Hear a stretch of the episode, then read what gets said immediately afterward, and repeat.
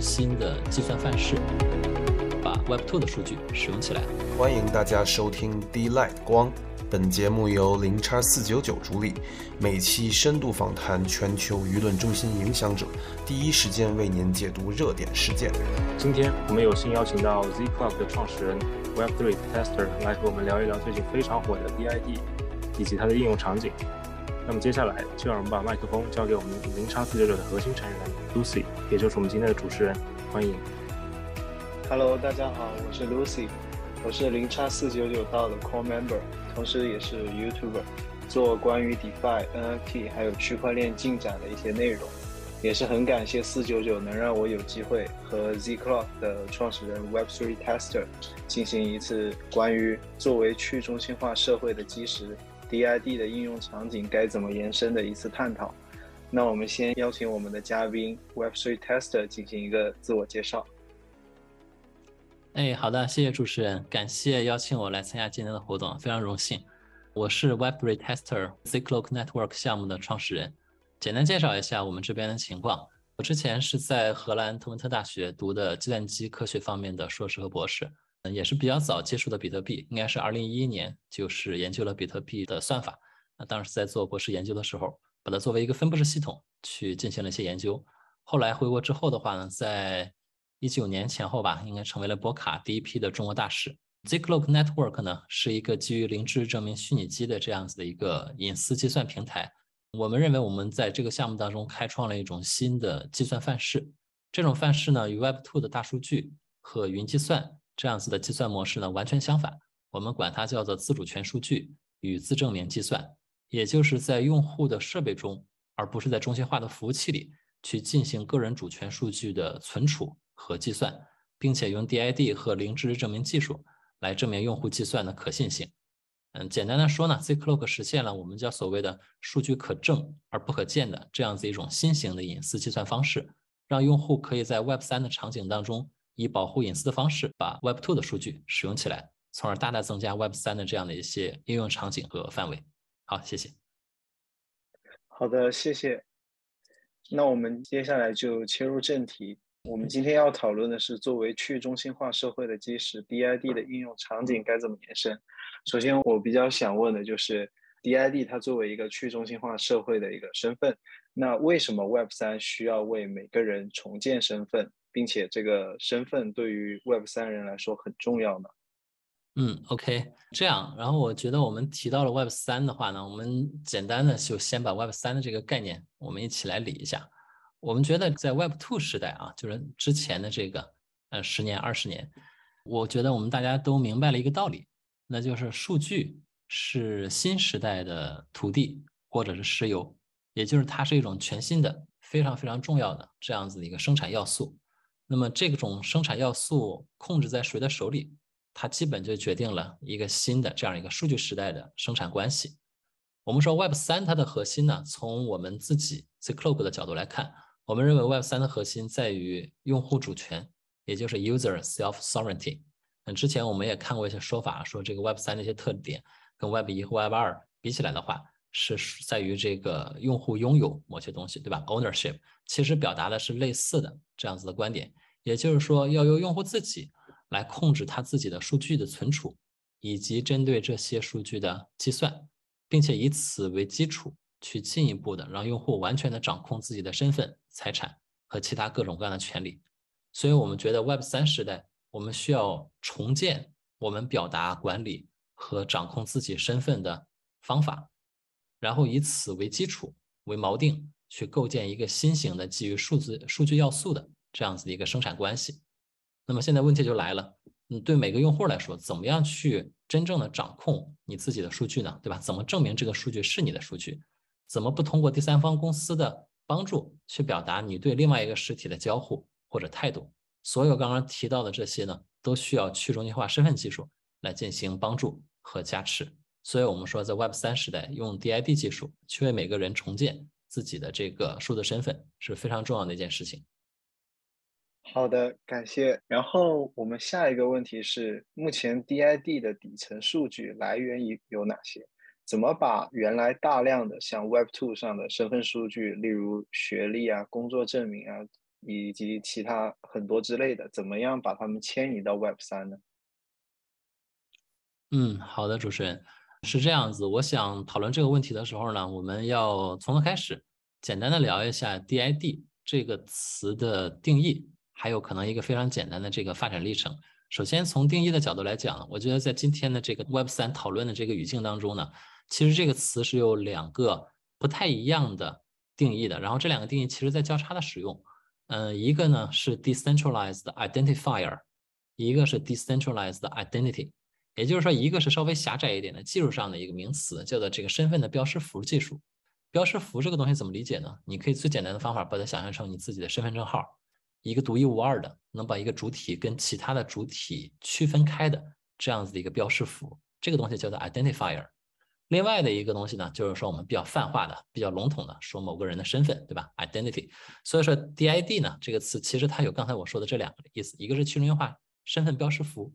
一个是去中心化数字身份。那我觉得我们在今天的这个讨论中，可以先取后面这个定义，就是比较笼统的，就是说它就是去中心化身份的这样一个代表。在提到这个 DID 的时候呢，我觉得有一个概念是不能跳过去的，那就是这个自主权身份，也就是 self-sovereign identity。这样的一个理念，自主权身份呢，在欧美早先很多年的时候，其实已经提出来了。嗯，我们认为就是现在的 DID 技术，其实就是自主权身份理念在新时代的新技术条件下的一种很自然的延续或者是延伸。自主权身份的核心呢，就是让用户以密码学的手段来保障自己的身份信息和数据主权。我们去中心化数字身份技术 DID 技术。其实更多的是这个自主权身份技术呢，我们用区块链也好，或者用新型的密码学技术来也好，对它的一种实现。嗯，Web 三的这个领域呢，最近大家讨论 DID 讨论的非常热啊。嗯，我从我们的这个角度来讲呢，我们为了把不同类型的项目稍微做些区分，呃，我们认为啊，广义的来讲，现在大家所谓的 Web 三的 DID 项目可以分为两种，一种是符合 W 三 C 标准的 DID 项目，我们一般管它叫 W 三 C DID。另外一种就是说，一般是基于链上数据的和链上地址的这样子跟每个人的身份相关的一些这样的项目。我们在今天的访谈中可以管这些项目叫链上 DID 项目。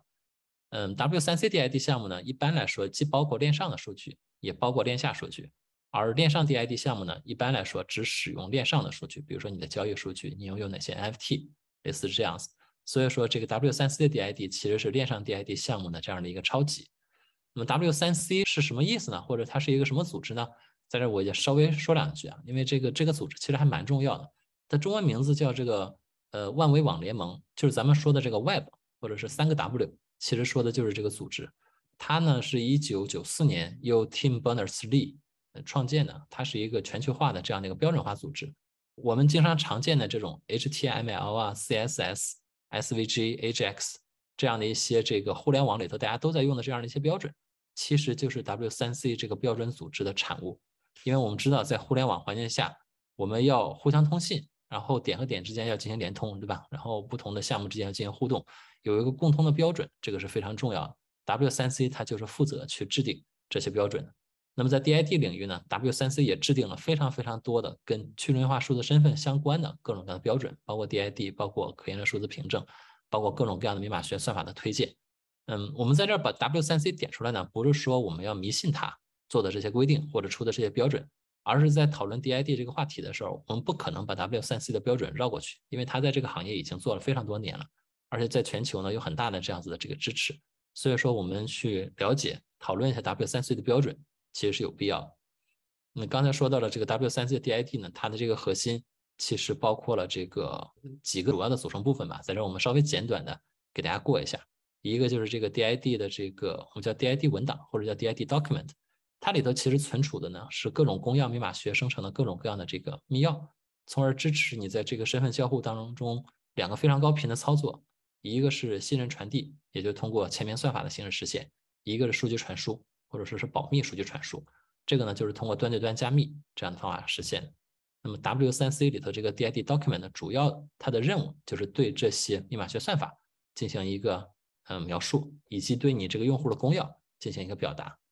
嗯，这个东西呢，本质上我们说 DID 的这个 DID document，如果大家对密码学稍微熟一些的话，就知道这个东西本质上它是公钥密码学的这样子一个很自然的延伸。包括在早的时候，我之前跟以太坊基金会的成员进行通信的时候啊，大家都是用比较早的这个 PGP 这样的一个也是基于公钥密码学的保密通信的系统啊。PGP 它是一个很小众的这样子一公钥密码学的系统，应用是没有那么广。嗯，它的问题呢，就是说这个你很难在一个可以经过验证的或者大规模的一个网络上，让别人知道你的这个公钥到底是什么啊。这个问题在这个 W3C DID 这个系统当中，也是它要解决的一个核心问题。就是说我自己有自己的公钥，这个事情很简单，但是我怎么能让别人知道他看到的我的公钥就是没有经过修改的我的公钥呢？呃，做这样的一件事情，需要我们说很重要的一个元素，叫做可验证数据存储这样的一个机制，我们一般英文叫 Verifiable Data Registry，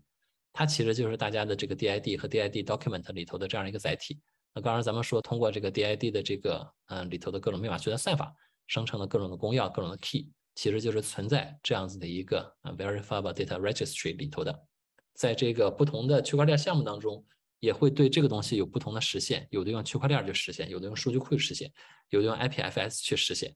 啊，Zcloak 我们自己的这个 ZKID 的这个 DID 系统也有自己的这个啊 VDR 的实现，这个晚一点可以跟大家讨论。所以说现在的我们所谓的这个链上 DID 这个赛道，它其实是刚刚咱们说的 W3C 广义的这个 DID 赛道。在某些区块链技术的加持下，它的一个特殊的这样的一个例子，或者是这样一个子集。比如说，我们可以用链上的地址去替代 W3C 的 DID 啊，这个 identifier。我们可以用这个链上的交易信息去部分的替代这个可验证数字凭证，啊，这样就构成了这个一个主体身份的一个很小的切面。嗯，但是因为它是一个子集呢，所以它只能部分的实现 W3C DID 的一些功能。比如说这个端到端加密消息传输是没有的，对吧？然后这个前面算法呢，也只能根据这个链的前面算法来。这里头最核心的这个我们说 DID 里头最核心的隐私保护功能也是没有的。目前来说呢，这个我们说链上 DID 各类应用的音量是比较大的。主要的原因啊，尤其是最近我看到很多项目都在做宣发，都在做各种各样的这个讲坛，这都是非常有意思的。嗯，但是我们觉得可能主要的原因呢，是这个链上 DID 项目呢，它因为首先它是链上原生的，对吧？这个以太坊。然后，Solana 这些大家每天都在用的区块链，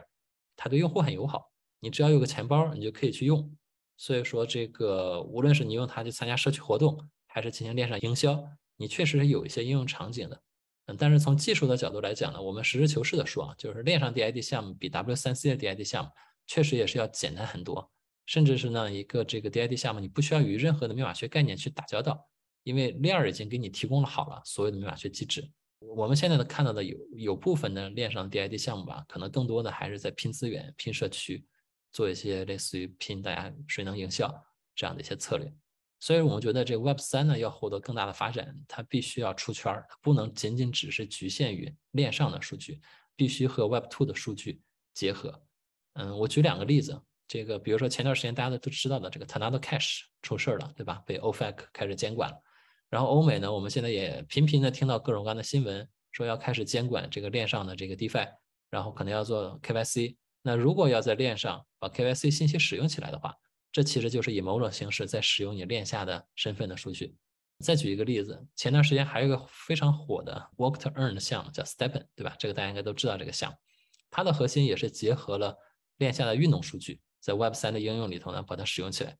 但是这里头比较遗憾的一点呢，就是说这个 Stepen。还是用比较 Web two 的这样一个中心化服务器的方式在处理用户的数据，因为他手里拿了用户的数据，所以最终遭到了这个新跟监管和法律相关的一些问题。所以说，我们觉得 Web two 的数据在 Web 三世界里头使用的时候，最重要的一个点就是一定要非常注意用户的数据主权和用户的隐私保护这样的一个问题。这不仅仅单单是一个项目的组织和架构的问题，在很多层面上，它会上升到一个监管和法律的问题。所以说，如果还用大数据和云计算这样的思维和模式去处理用户数据的话，那就是很标准的 Web two 项目，而不是 Web 三项目。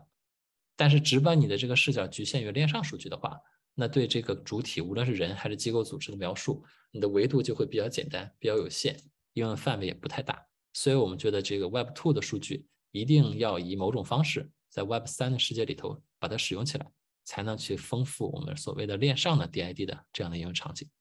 好的，主持人。好的，非常感谢，知识量非常丰富以及非常精彩的一个分享。那我们第三个问题的话，其实也像您刚才提到的，就是最近很多 DID 的 s o b a n Token 的这些项目进行宣发，然后我们也接触到不少。然后在我和他们就是交流的过程中呢，其实我也发现他们似乎并没有就是提及或者考虑到这个隐私的问题。他们有的在 Polygon 链上，有的在 Layer Two 的链上，但是他们都没有用啊零知识啊或者是相关的技术去保证一个隐私的问题。那您觉得隐私问题是现阶段 DID 项目需要重视的吗？还是说像 Web Two 的发展历程一样，就像苹果啊、Facebook，他们也是啊发展了很久，然后近几年才越来越重视这个用户的这个隐私问题？嗯，好的，谢谢主持人。从我们的角度来看啊，这个问题非常有意思，因为我们觉得呢，这个隐私其实是 Web 三世界 DID 项目最重要的一个命题，它不是一个可选项，它是一个必选项。从某种角度上来讲，我们认为用户的数据隐私是 Web 三这个叙事或者说这个故事能够存在或者是能够讲下去的最根本的理由。举一个不太恰当的比方，我们说如果做 Web 三，然后不考虑用户数据隐私的话。就好像做葱爆羊肉，但是你不放羊肉，对吧？这个是不成立的，这个是在欺骗消费者。为什么呢？很简单的道理，我们说这个 Web 三，我们讲的最核心的一个理念，就是要尊重用户主权，尤其是尊重用户的数据主权。那么数据这个东西呢，它是一个很特别的存在，它特别在哪儿呢？它和咱们说的这个实物的资产是不一样的。数据这个东西，只要你的数据，只要我看到了，我就可以 copy。我 copy 走了之后，这份数据就不仅仅是你的数据了，它也是我的数据。所以说，别人只要看到了你的数据，你的数据就没有主权可言了。也就是说，数据主权这个词成立的前提是每个人的数据不能被别人看到。也就是说，我们要用某种方式来保护用户的数据隐私，或者换过来讲，没有数据隐私就没有数据主权，也就没有 Web 三。这是一个我们认为应该是这样的一个逻辑关系啊。当然，在现阶段呢，就是说这个也不是说是所有类型的应用都必须百分之百的以隐私方向或者方式去进行。这个呢，有一些，比如说在链上有一些这个我的这些数据，我是可以在公开的渠道去公布去使用的。嗯，咱们这个举一个 Vision 前段时间发表的那个 SBT 的那个论文里头一些例子，对吧？它里头举了大量的例子，就是说用 SBT 的方式可以去做某些事情。那在这儿呢，我们知道 SBT 这个机制的设计，它就是一个不可转移的 NFT，对吧？它是一个完全明文在链上公开的东西。SBT 是没有任何的隐私这样子一个概念的元素在里头的。但是它呢，其实也有它的用途。哪些用途呢？比如说用户之间的一些我愿意公开的交互，对吧？我们说在社交场合我去 follow 一个人，或者是我去 like 某个人的这个推特，这个是一个可以公开的数据，这个是 OK 的。或者我的某些资质，对吧？或者我某些这个资格。我参加了某个会议，我参加了某次黑客松，或者是这个呃，我是某个机构或者组织的成员，这样的一些可以公开的数据放到链上去，比如说用 SBT 这样的方法来表示或者来表达，这是没有问题的。但是对绝大多数人来说，在很多很多的用户的使用用户数据的场景当中，隐私确实是一个刚需，对吧？我们想一下，你链，尤其是你链下的各种场景里头，你的朋友圈、你的朋友关系，对吧？你的联系方式，你家人的联系方式。你家里这个家庭成员的各种各样的信息，对吧？每个人的这个健康数据，甚至是你的医疗病历，我认为没有人会想把刚才我说的这些数据全部都公布于众，对吧？每天你的这个微信支付花了多少钱，买了什么东西，在哪儿买的，几点买的，我觉得没有人会把想把这些东西，会不会想把这些信息完全的让其他所有人都能看得到。所以我们觉得这个 Web 三的世界里头呢，这个用户隐私保护是一个非常非常重要的命题。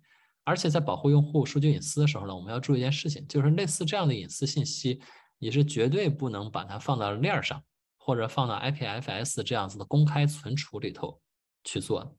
这是一个非常基本的原则的问题，对吧？尽管可能有些应用可能会采用这样的加密的形式，但是我们仍然认为这是一个不安全的方式，对吧？在公开的这样子的这个信道上，无论是区块链还是 IPFS 这样的永久存储，去存储个人隐私信息。这一点是一个非常非常危险的这样的一种事件。那么链上现在的 DID 项目呢，包括刚才提到的 SBT 啊，它目前的形式是不能承载隐私这个概念的。所以说，我们拿 SBT 来举个例子，对吧？它呢，更多的其实就是一个标志位这样的概念，它表达的是一个 yes or no 这样的一个概念。比如说，我参加了某个活动，或者我没参加过某个活动，对吧？或者我通过了某个交易所的 KYC，这就是一个我们说是一个标志位这样的一个概念。所以说 SBT 呢，在类似这样子的这个场景上，它的应用其实是挺有限的。如果能让 SBT 以某种方式去承载更多的用户的隐私信息，然后还能以一个这样的 NFT 的形式去存在，其实它的这个用力和场景会扩大很多。嗯，在这儿我们可以提一句，就是我们当初 Zcloak 在应该是在今年四月份还是五月份提出了 ZKSBT 这样一个概念。我查了一下 Twitter，我们应该是第一个提这个概念的这样的一个一个项目，也就是我们可以把隐私数字凭证和 SBT 进行一个很好的结合。你拿到手里的 SBT 呢？它会有一个明面，还有一个暗面，就是有两面这样的概念。暗面的信息呢，只通过零知识证明 ZK 的方式去进行出示。啊，这块相关的这个技术和产品，我们应该会在今年最后一个季度推出来。所以说，我们说在链上重视隐私，一定它是一个对 Web 三这样的项目来说，一定得是一个刚需，然后需要有比较好的这样的技术去对用户的这个隐私数据进行保护。好的，主持人。好的，谢谢嘉宾的分享。那我们接下来进行下一个问题，也就是各类凭证聚合成身份的这个过程，呃，有哪些技术啊，或者商业或者现实层面，比如说监管这些方面的一些困难？OK，嗯，是这样，因为我们已经提到了凭证，就是 credential 这个词，我们也像刚才一样，非常简短的来看一下它的概念是什么。身份这个东西呢，就是 identity 这个东西，它是有这样一个非常有意思特点。我们有这样一个说法，说什么呢？说人是他的社会属性的总和，也就是身份呢，或者说人的身份，它非常非常有意思的一个特点，是你的身份的各种各样的信息，或者是属性，或者是各种各样的特点，其实是通过别人给你的。啊，我们说的稍微直白一点，就是这这些特征是别人给你的。而不是你自己给你自己的，嗯，大家想象一下，对吧？你参加了一个什么活动也好，谁来证明你参加这个活动，对吧？你说我是哪个公司的员工也好，你可能需要这个公司人力部门给你开个证明，对吧？你说我拥有某些资产也好，对吧？这个可能需要银行去给你开个流水。所以说，我们说人呢，嗯，他的身份，或者说他要证明自己的身份具有某些属性，这里头最重要的一个概念就是这是一个他证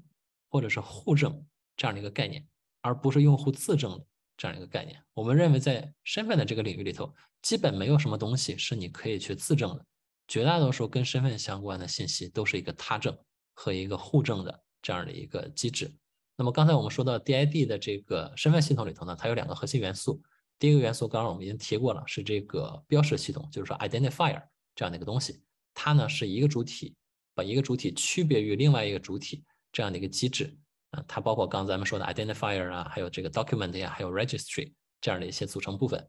但是第二个更重要的，就是在 DID 这个系统里头更重要的机制呢，其实是一种信任传递的这样的一个机制。我觉得很多人在用这个身份系统或者在考虑 DID 这个命题的时候，其实并没有很明确的注意到这样的一个事实，那就是说，在一个 DID 身份系统当中，最重要的技术或者是最重要的元素，其实就是怎么在不同的主体之间。进行信任传递这样的一种机制的设计。刚才咱们说这个数字凭证，或者把它完整的名字说一下呢，就是这个可验证数字凭证啊，英文叫 verifiable credential。为什么说它是可验证的呢？因为这个 credential 本身呢，它是自带数字签名的。用这种数字签名的这样子的一个方式啊，对这个某个主体的身份属性进行某种描述。我们说这个凭证的内容呢，是这个主体的某些身份，比如说这个人的这个护照。对吧？姓名、年龄、家庭住址、这个护照号码，这是对他主体身份的属性的一些描述。那么数字凭证呢？通过这个数字签名的方式，把某一个可能是可信机构，或者是比如说出入境管理处这样的一个机关，对这个凭证内信息的这样的一种信任进行了一种传递。这种传递是通过数字签名的方式去完成的。这种信任传递的机制，其实是整个我们说整个 DID 系统的一个基石。当某个主体积累了大量的数字凭证之后，比如说有他的这个 passport，对吧？有他的这个呃身份证，有他的这个医疗记录，有社保证明，有银行的各种存款，可能还有链上的各种各样的活动的证明，它就会有一个维度非常丰富的这样一个个人的数字身份。所以说前面我们讲的链上 DID 项目当中使用的数据呢，其实是广义的数字凭证或者广义的 DID 项目当中的一个特例。链上的这些数据呢，其实也是由某个主体。给你做了一个这个数字凭证，或者做了一个证明。只不过这个证明的主体是谁呢？这个证明的主体是矿工，对吧？就是由每每个区块链挖矿的矿工对你的这个链上的活动做了一个证明。对什么东西做的证明呢？是这个主体与链上的各种各样的服务也好，或者是应用也好，或者说与其他主体之间进行交互的这种关系，对你的这些交互产生的结果进行一个记录，进行一个公证。这其实就是说是咱们链上数据或者链上 DID 这样的一个系统它的一个基础。那么刚才说的这一套数字凭证这套东西，要在不同的主体当中去进行使用，那就非常需要这样一套我们叫做这样的一个国际标准。也就是说，W3C 呢在这儿专门制定了一套叫 Verifiable Credential 这样子一套这个数字凭证的标准。嗯，这个标准呢作为基本的这样的一个技术使用是没有问题的，是可以满足一些场景需求的。但是我们在这个研究和使用的过程当中发现啊，有一些进阶的需求，比如说一些选择性出示啊、隐私证明的一些功能啊，它就无能为力了，对吧？举一个很简单的例子，比如说我的这个护照，我的护照上面可能包含我很多的个人信息，如果我想证明，比如说我的家庭住址在某个省的某个市，但是我不告诉你具体在这这个市的哪个门牌号，然后除了我的家庭地址之外的其他信息，我都不想告诉你。这就是一种很典型的，我们叫选择性出示，也包含了 ZK 零知证明这样子的一种模式去使用你的个人信息。在这儿呢，这个 Zclock 我们自己做了一套这个 DID 的这个协议啊，叫 ZKID Zero Knowledge Identity，这里头也包含了 W3C 的这个标准的这个呃可验证数字凭证兼容的这样的一套数字凭证的呃平台。我们说在使用数字凭证的时候呢，一般情况下我们会有三种非常标准的这样的一个使用模式。第一种模式是全文出示。也就是我这个数字凭证里头包含了什么内容，我就全部出示给你。第二个呢，就是选择性出示，我只出示跟我们当前所在的这样一个应用的场景相关的这样的信息，对吧？比如说去买酒，你要证明你年满年满十八岁，但是你是哪个州的孩子，你这个家庭住在哪儿，对吧？你叫什么名字，这些都跟你买酒这件事儿是没有关系的，这个叫选择性出示。第三个呢，就是零知识证明，对吧？就是说我证明我的身份具有某些属性。从而可以获得某些服务，但是呢，支撑这个证明的具体的原始的这些明文的这个数据和信息，我不想出示给你。所以说，在不同的场景之下，我们可以用不同的方式去使用这个数字凭证技术。但是刚才咱们说的这些啊，更多的是一些技术层面这样的一些东西。我们说技术做到了，不代表产品自动的就成功了。嗯，可能比技术和技术同等重要，甚至比技术更重要的。我们觉得是在商业上的一个信任体系的建立。那么在这一块呢，我们觉得现在全世界都处于一个非常早期的阶段啊，都还才刚刚开始。在这儿呢，最主要的一个牵头的工作肯定是国际标准的建立。在这儿我们就得又提一下 W3C，确立了达这个 DID 和可验证数字凭证这样一些最低的啊底层的这样一些技术标准。然后除此之外，还有一个非常重要的元素是什么呢？就是说我们有一些信任的主体，他们需要 Web3 领域呢去建立他们的身份，比如说一个公证处。比如说一个律师事务所，比如说一个审计公司或者一个会计事务所，这些主体机构呢，它能对别人的身份进行一些检查或者是审计。但是这些刚刚说的这些可信的主体，它在 Web 三领域里头，它的身份又是怎么建立起来的呢？这儿需要这样的一个我们说一个 DID，呃，身份锚定的机制，去给这些主体去建立它的这样一个链上的 Web 三身份。以及每个主体有一些，我们可能再进一步的会有一些信誉值，对吧？他可能给别人做了很多的这样的审计、公证这样的工作，那慢慢的他就会把自己的信誉就会推高。所以从这个角度来看呢，这就是一个很大的，我们说存在于 Web 三世界里头的这样的一个链上信任的这样的一个生态，或者叫链上信任市场。我们这边给它起了个名字叫 Trust Market。这个词呢，其实我们已经 Zcloak 这边已经开始提了一段时间了，就是我们认为随着区块链技术发展，随着 Web 三的这个理念的普及，很有可能我们会在 Web 三的世界里头去建立一个像淘宝网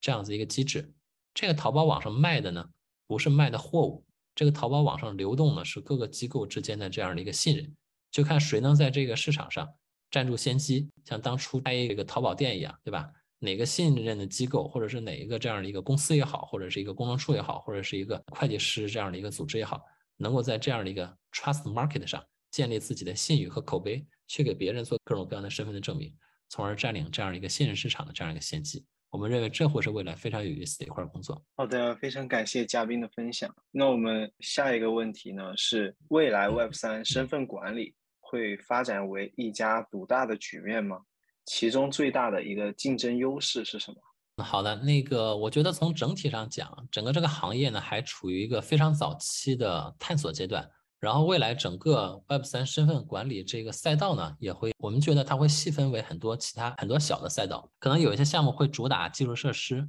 有一些项目会主打比如说在某个垂直赛道的一些应用，然后有另外一些项目呢可能会嵌入到其他一些应用当中。成为其他的项目在身份业务里头的一部分。那我们现在其实，在链上的这个 DID 市场里头，已经可以看到挺多的相关的用例了。那比如说，我们举个例子，比如说这个数字凭证类的，我们都能想到，比如说 POP 或者 Galaxy 的这个 OAuth，或者是比较广义的 SBT 这样的一些概念，或者我们也看到一些类似于域名类的这样的应用，对吧？这个以太坊的 ENS，BSC 上有这个 Space ID。或者一些信息聚合类的这样子的这个身份的应用，比如说 Next ID 啊，社交类的，比如说 Cyber Connect 呀。但是我们觉得，就是说链上 DID 的这些应用呢，现在都在大家都在做一些非常有益的、非常早期的探讨。但是从整个的这个 Web 三身份管理这样的一个角度来看的话，其实还属于相对早期的这样的一个阶段。那主要的问题就是相应的这样的一个机制呢，其实都还不是特别的完善。比如说，咱们举个例子，比如说这个。域名系统，对吧？我们说就说 ENS 吧，ENS 我们从三年前就开始玩，你在里头呢可以去填各种各样的你的这个身份信息。如果大家仔细去看一下 ENS 那个页面的话，其实你可以在里头填入各种各样的，比如公司啊、email 啊，跟个人相关的各种各样的信息。在这儿这样域名系统它的问题在于，你在里头填的信息是没有一个审核和审查的机制的，也就是任何人都可以往里头填入任何你想填的东西，包括你这个域名本身的申请，对吧？你可以申请一个 Bill Gates。到 ETH，那这个名字背后是比尔盖茨吗？我们不知道，对吧？你可以申请一个 Apple dot ETH，这个背后是苹果公司吗？也不知道，没有人知道，对吧？也没法知道。所以说现在这样的一个问题就在于，类似的这样的系统呢，它并没有一个信任传递的这样一个机制在里头，它表达的信息呢也比较有限。或者说呢，这个比如说刚刚咱们说的这个一些凭证类的，就是比如说 POP 呀，或者是这个 OAuth 呀、SBT 类似这样的系统，现在它能够应用的场景其实还是相对的比较狭窄。我们能够见到的经常的一些场景，大家用它去参加了某些活动，参加了一个 MA，对吧？或者是线下我去参加了一个黑客松，我可以拿到这样的一个数字凭证。那你说我去参加一个活动，然后拿到的一个证明，就好像我去看一场电影拿到一个电影票一样。你说这个电影票能代表我的身份吗？这个好像也能，好像也不能，因为这个东西确实这个点太小了。或者我们说对链上的信息进行聚合，对吧？我们去做一些交易，我的交易记录，我的 NFT 购买记录，可能我跟某些合约的这样一些互动，这些东西本质上来讲，其实是一种链上的消费行为。其实就跟你去超市去买牛奶、去买苹果，其实是一样的，对吧？你说我上超市去买完东西之后，拿到了一个 shopping list，这是我今天买的东西。我现在问这个东西是我的 identity 吗？是我的身份吗？好像很难把这些东西归为某个人的身份，因为它其实真的是太小了。所以说，我们说这个链上 DID 相关的项目啊，就是说都在做，大家都在做一些非常有意思、非常有益的这样一些尝试。但是整体来讲，还是属于相对的这样一些早期，就是能解决的这个问题的范畴还是相对的比较狭窄。我们觉得在 Web 三时代呢，真正的一个 DID 啊，或者是 DID 这样一个管理的项目呢，它应该具备几个。比较基本的特征，这个是 Zcloak 从我们项目从从立项，然后到开始查阅各种文献，然后包括看 W3C 标准，也看各种 KOL 大家的讨论总结出来的。我们觉得呢，就是说至少应该有四个最基本特征。第一个呢是基于密码学的这样的一个标识符系统，就是 Identifier 这个东西。另外呢就是非常完善的一个信任传递机制。我们说 SBT 做这个事儿就有点太小了，至少得是一个 W3C 标准的 Verifiable Credential，或者在它的版本上再进行升级。第三个特点就是用户在这个身份系统当中必须有绝对的主权，去可以保障自己的身份数据的存储以及自己的身份数据不受篡改。在这儿的一个基础，我们认为啊，应该是基于用户自己或者是自己设备的这样的一个身份数据的存储。在我们的项目里头，我们管这个叫 self-sovereign data 自主权数据，因为只有数据拿到用户自己手里的时候，他才能真正的去保护自己的数据的主权。那么最后一个元素就是我们说以保护隐私方式去把你的数据使用起来，无论是做计算还是做分析，这个事情你不能把它放到这个像云计算一样，放到这个中心化的数据库里头去做，或者中心化的这个服务器里去做，你肯定要放到用户自己本地去做。那么在本地怎么做这件事儿，这个就是另外一套机制。所以说现在看的比较好的一个路线，能够兼容的这个刚刚咱们说的这些要求的。就是 W3C 的标准的 DID 和可验证数字凭证体系，其实是奠定了一个比较好的基础。在这之上，怎么去构建一个，比如说真正去中心化的 Verifiable Data Registry？怎么样用保护隐私的方式去把 credential 使用起来？怎么样去以一个通用包容的这样一个方式，对 Web 三的行业这样一个最大共识进行包络，形成这样一个生态网络？在这儿，我觉得是一个很大的命题，嗯，需要行业不停的去探索和去探讨。但是我们觉得，在这样一个大的背景下，一家独大基本是不可能的。我们也非常希望看到百花齐放这样子的一个场景，就是大家都在自己擅长的领域进行探讨，可能做着做着。这个东西慢慢它就成了。好的，主持人。好的，感谢感谢嘉宾的精彩分享。那我们下面一个问题，其实和您刚才啊提到的一个是有关联的，因为其实我们看到现在有一些 DID 项目，它已经出来了一部分了，然后有 demo，然后可以让大家去试用一下，但是。并不是有很多人会去啊非常积极的去经营他自己的 DID 身份，所以可能也是比较早期的原因。那么未来可能会有什么激励呢？或者是在什么情况下用户会主动的去经营以及管理他自己的 DID 身份，而不是像钱包地址一样，就是申请了之后他就不管它了？好的，主持人，我觉得要让用户真正的去重视自己的 DID 的身份呢，我们。回到原点，对吧？就是说，还是要让这个东西真正的对用户得有用。我们说有用的东西，大家肯定都是喜欢的，都是会去经营的。或者是呢，这个换个角度，比如说这个东西能让你获利，对吧？有一定的利益在里头，大家呢可能也是会比较欢迎的。但是归根结底，这个东西还是得有我们叫做这个 real world utility，对吧？就是真实世界里头它真正是有用途的这样的东西。它才能真正的留下来。那就是说，这个链上的 DID 或者是这个广义的 Web 三的 DID，它要真正的给用户提供一些用力或者是便利性。呃，不仅仅是在链上使用的场景，尤其是在以后大量链下的场景当中，基于 Web 三的 DID 普及了之后，真的就会让很多人都离不开，对吧？比如说，我们现在举个最简单的例子，现在我们让大家把手机支付这件事儿关掉，不能用微信支付，也不能用支付宝，在任何场合你都得用银行卡去刷卡。我觉得这个东西绝大多数人是不喜欢的，也回不去了，对吧？因为你习惯了这样的一个在手机上一点就可以支付的这样一个方便方式，用二维码支付，你让大家再拿这个磁条的这个银行卡去刷卡，很多人他肯定是不愿意去做的。也就是说，你习惯了一个便利性的东西之后，你就回不去了。像 DID 啊和可验证数字凭证这样的技术啊，其实我觉得发展的阻力呢，其实也没有那么大，只不过现在行业的发展还是在相对比较早期。我说一个最简单的点。我认为这个东西普及了之后呢，绝大多数人对 DID 也会完全的习惯，也真的就是和刚才说的就回不去了。什么东西呢？我们想象一下，比如说现在我们把所有需要人手工签字、需要一个公司或者需要一个机构去盖章这样的场景，我们完全用 DID 里头的可验证数字凭证技术把它取代掉。你以后所有的签字的场合，所有需要盖章的场合，都是在手机里头用指纹解锁之后点一个确认就 OK 了。然后呢，我们用最强的密码学的算法。保证这整个这件事情或者这个链条之后，这个安全性是没问题的。我觉得这个场景普及了之后，绝大多数人就回不到纸笔，然后或者是这个红章盖章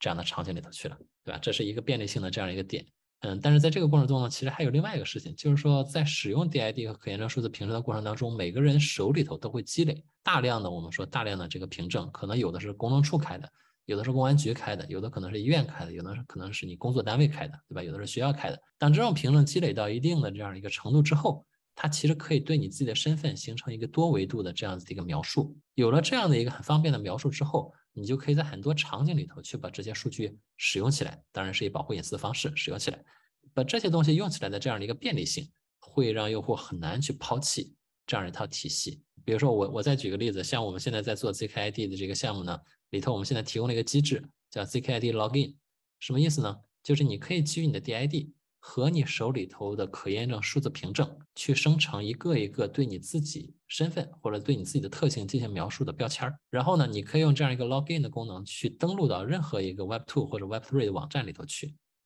登录了之后呢，对方并不知道你是谁，但是他能看到你的标签儿。这个东西我们给它起了个挺有意思的名字。我们管它叫用户自画像这样的一个机制啊，user self portrait，它主要是跟 Web 2的这个用户画像这样的一个机制进行一个对比，对吧？我们知道 Web 2的用户画像呢，都是基于大数据技术，给每个人通过你的这个数据打标签儿，就是说给你推送广告去做这样的一些事情。但是在 Web 3世界里头呢，我们说也可以有标签儿这个东西，也可以有用户的这个特征这样一些东西，但这个东西不是别人打给你的，是你自己基于你自己经过验证的可验证数字凭证的数据自己去生成的。你可以基于这些标签，让 Web 2、Web Web 3的网站或者是应用给你提供各种各样定制化的、个性化的、便利的服务。这些东西用户享受了之后，我觉得也会对它是一个很大的吸引。这是咱们说的这个便利性和实用性的这样一个角度。另外，刚刚咱们也提到了，对吧？在 Web 3这个这个，大家可能都是要提 token，对吧？那肯定也是有利益的成分在里头。我们说在 Web 3里头，我们自己现在也在做项目，我们这个朋友里头也有很多的项目方，大家在做项目的过程当中呢，都想去筛选一些核心的优质用户，对吧？早期用户来支持我这个社区，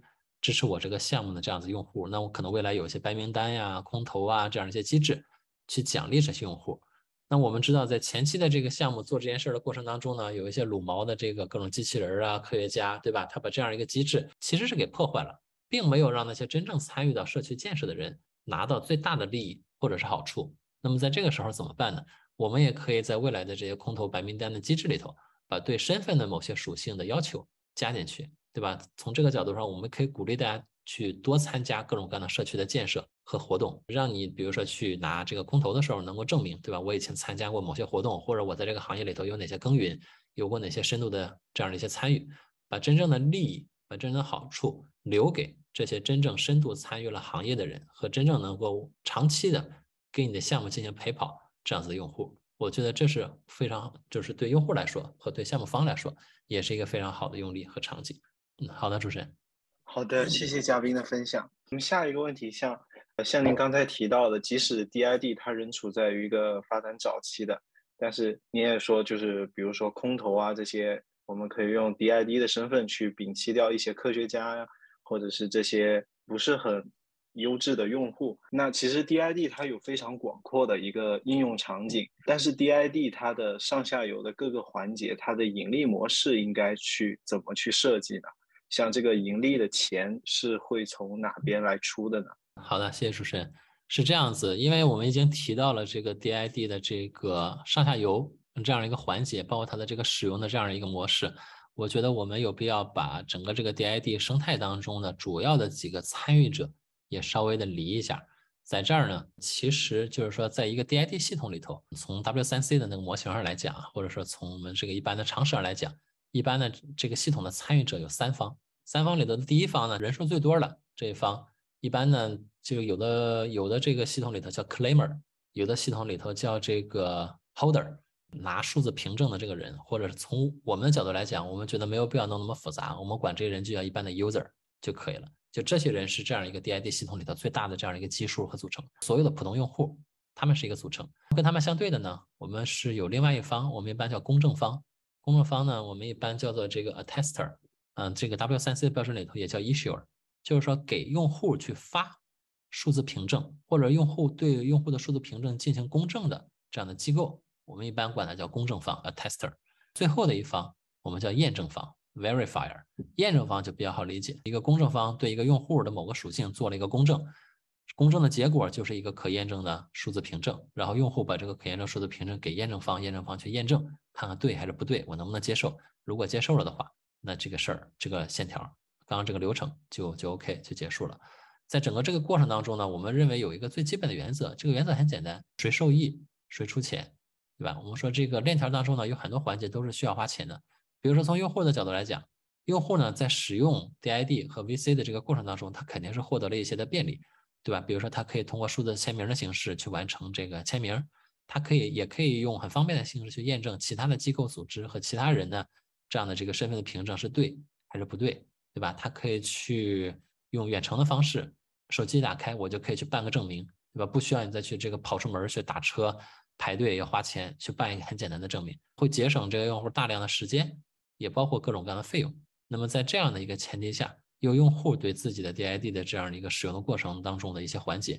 付一点费用，这个我觉得也是可以接受的，这是也也是应该的。那么从公证方的来角度来讲呢，attester 它整体上其实是通过提供公证服务来获得这个服务费，对吧？比如说一个律师，我对这个某个人的这个身份进行某种检查，或者就对某个合同进行某种见证，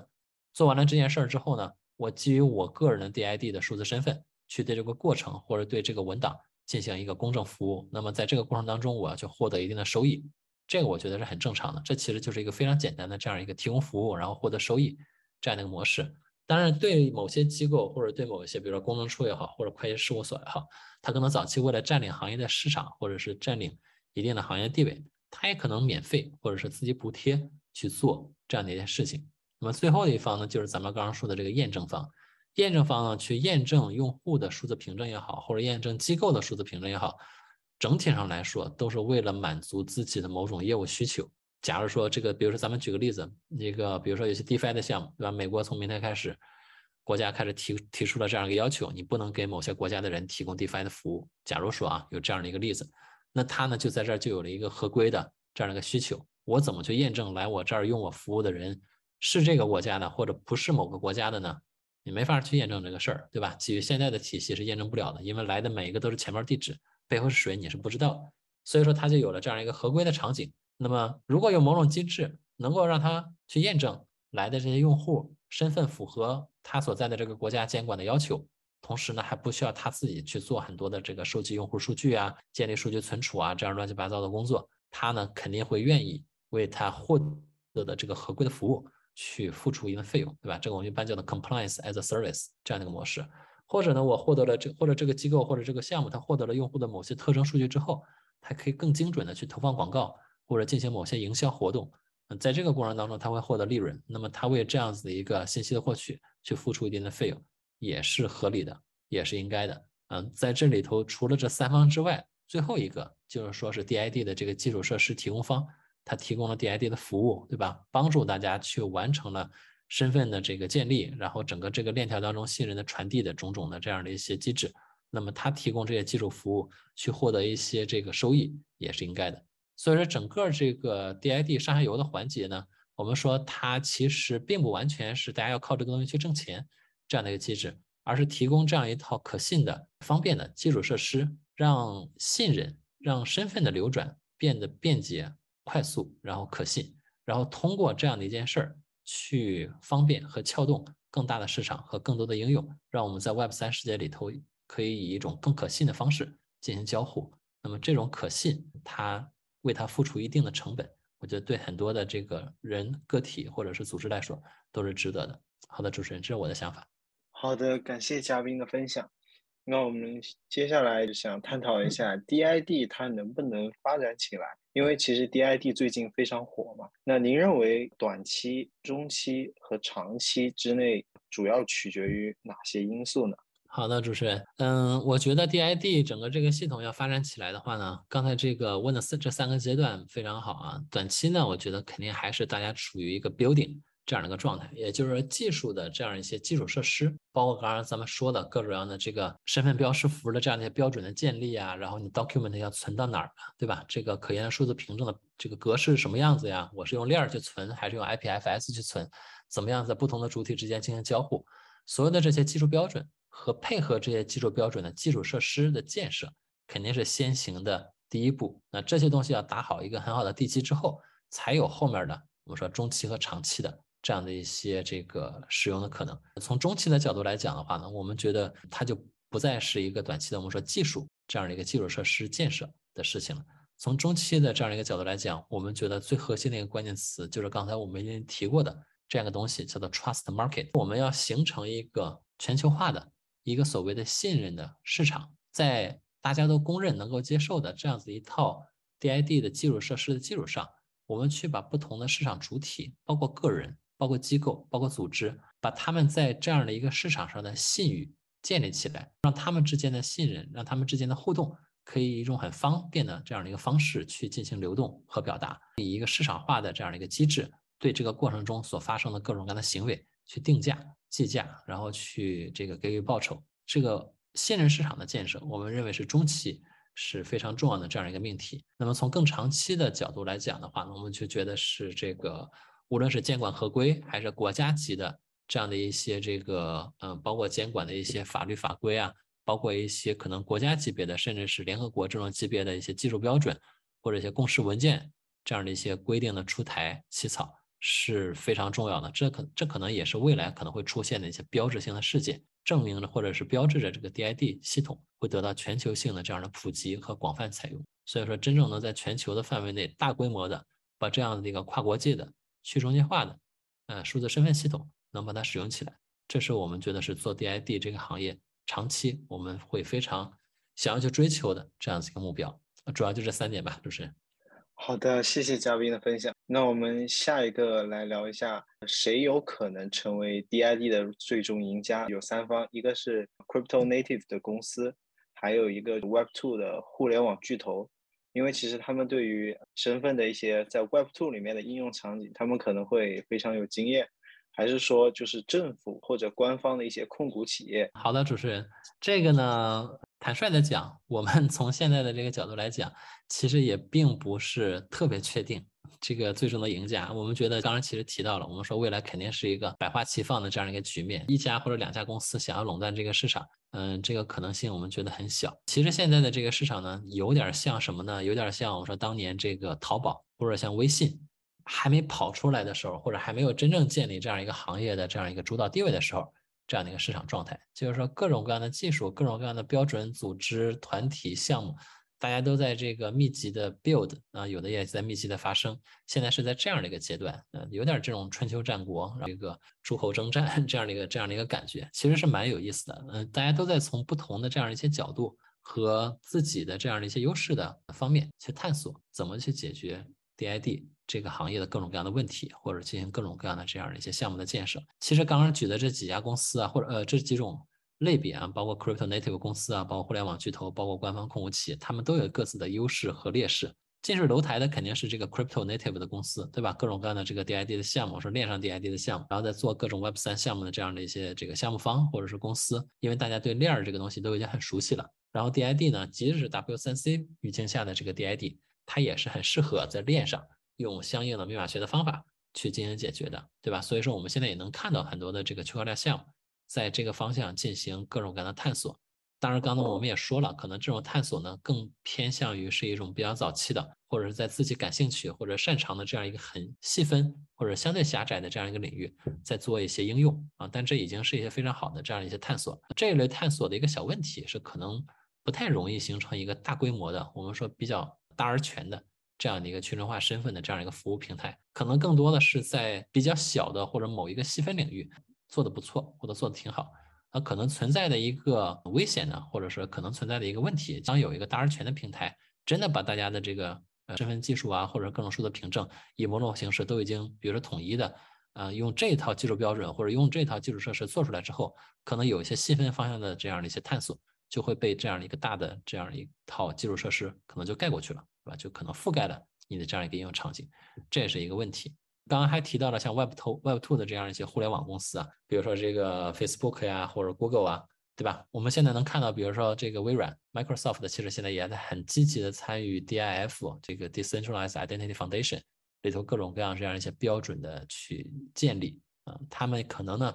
也会去利用自己的已有的这样的一个用户的优势，比如说 Facebook，对吧？今天看了一个数字。这样的一个全球活跃用户差不多是四十亿，将近四十亿这样的一个数量级，那这个是非常惊人的，对吧？这个跟 Web 三的这个用户的这个几万、十几万这样的一个用户量，那是天壤之别，对吧？但是说这个 Web two 公司呢，尽管它有大量的用户优势，但是它如果真正采用了这个 DID 系统之后呢，包括我们说把用户的数据主权交换给用户之后，某种角度上来说，它好像又是在革自己的命，因为我们说 Web two 公司它获取收益或者是获取利益的一个最核心方式，因为它掌握了。用户的数据，对吧？从这个角度上来讲，你可能可以说是当地主把自己的把自己的耕地平均的分配给了所有的农民，让大家都拿着地拿着走了，他手里不再有耕地了，那这个地主还能挣钱吗？这个命题我觉得会是一个挺有意思的命题。对，现在我们还没有看到，可能他会他会换一个方法去挣钱，也可能他挣不了钱，对吧？这个我们就只能是嗯，把这个把这个问题交给时间，然后就观察一下。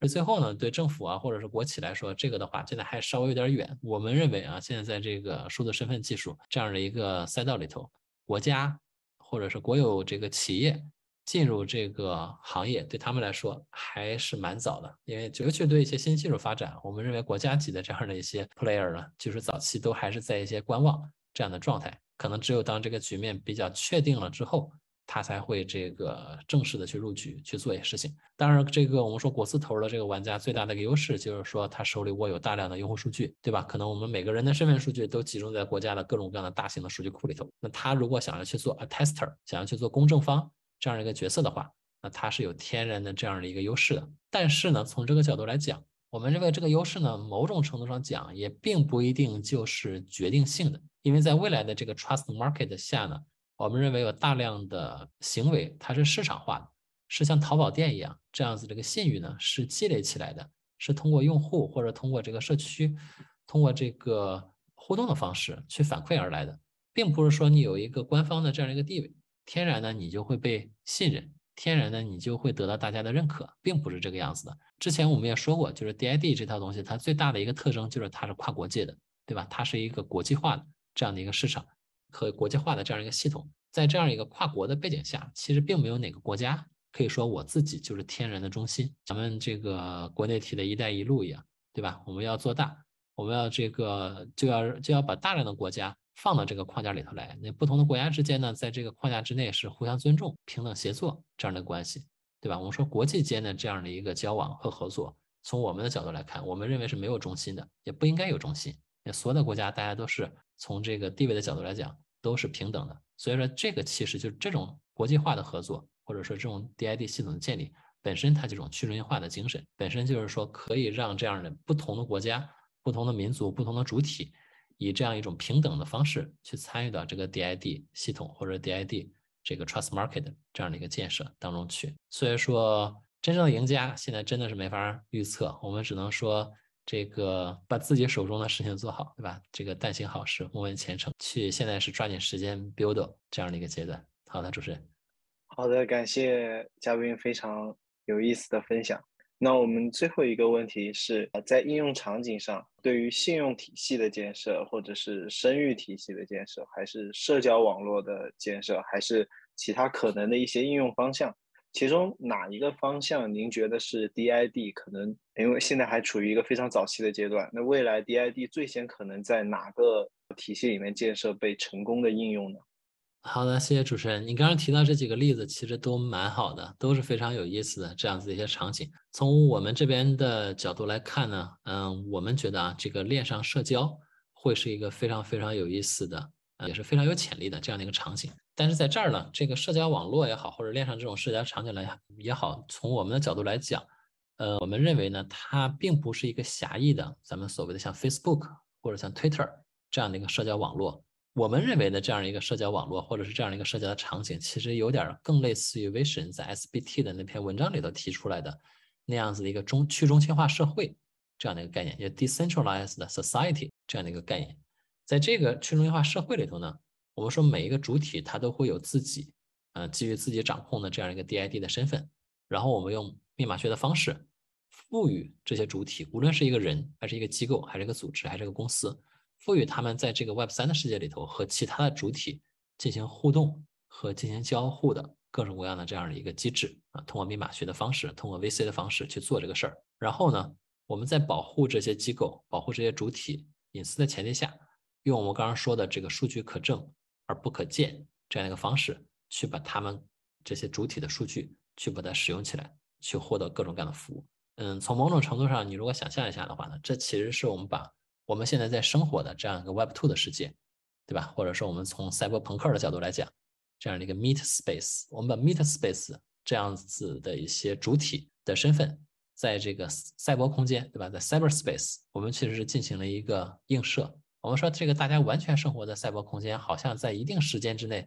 是不太现实的一件事情，对吧？这个肉体的空间呢，还是没有办法一下子就把它抛弃掉。那么在这样一个过渡的时期之内，其实 DID 在做的一件事情呢，就是把大家在这个 Meet Space 里头的主体的这样的一些这个关系，或者是我的这样的一些咱们说的这些身份，或者是属性，或者是特点，在这样一个赛博空间里头进行了一个映射。这种映射呢，是基于 DID 这样的一些标准的，对吧？基于密码学方式去保证你的数据的主权和安全，去保证你的隐私，然后还能让你在这样一个赛博空间之内实现主体和主体之间的一种可信的。有意义的互动，然后把我们在社会生活当中的各种各样的，可能原来做起来挺麻烦，需要花时间，需要费功夫，需要花很多钱做的这样的一些事情，在链上空间，在赛博世界里头，用这种非常简单、非常快速、非常可信的方式去完成。我觉得，如果能搭建成类似这样的一种去中心化社会的话，这应该就是说是从我们角度来看，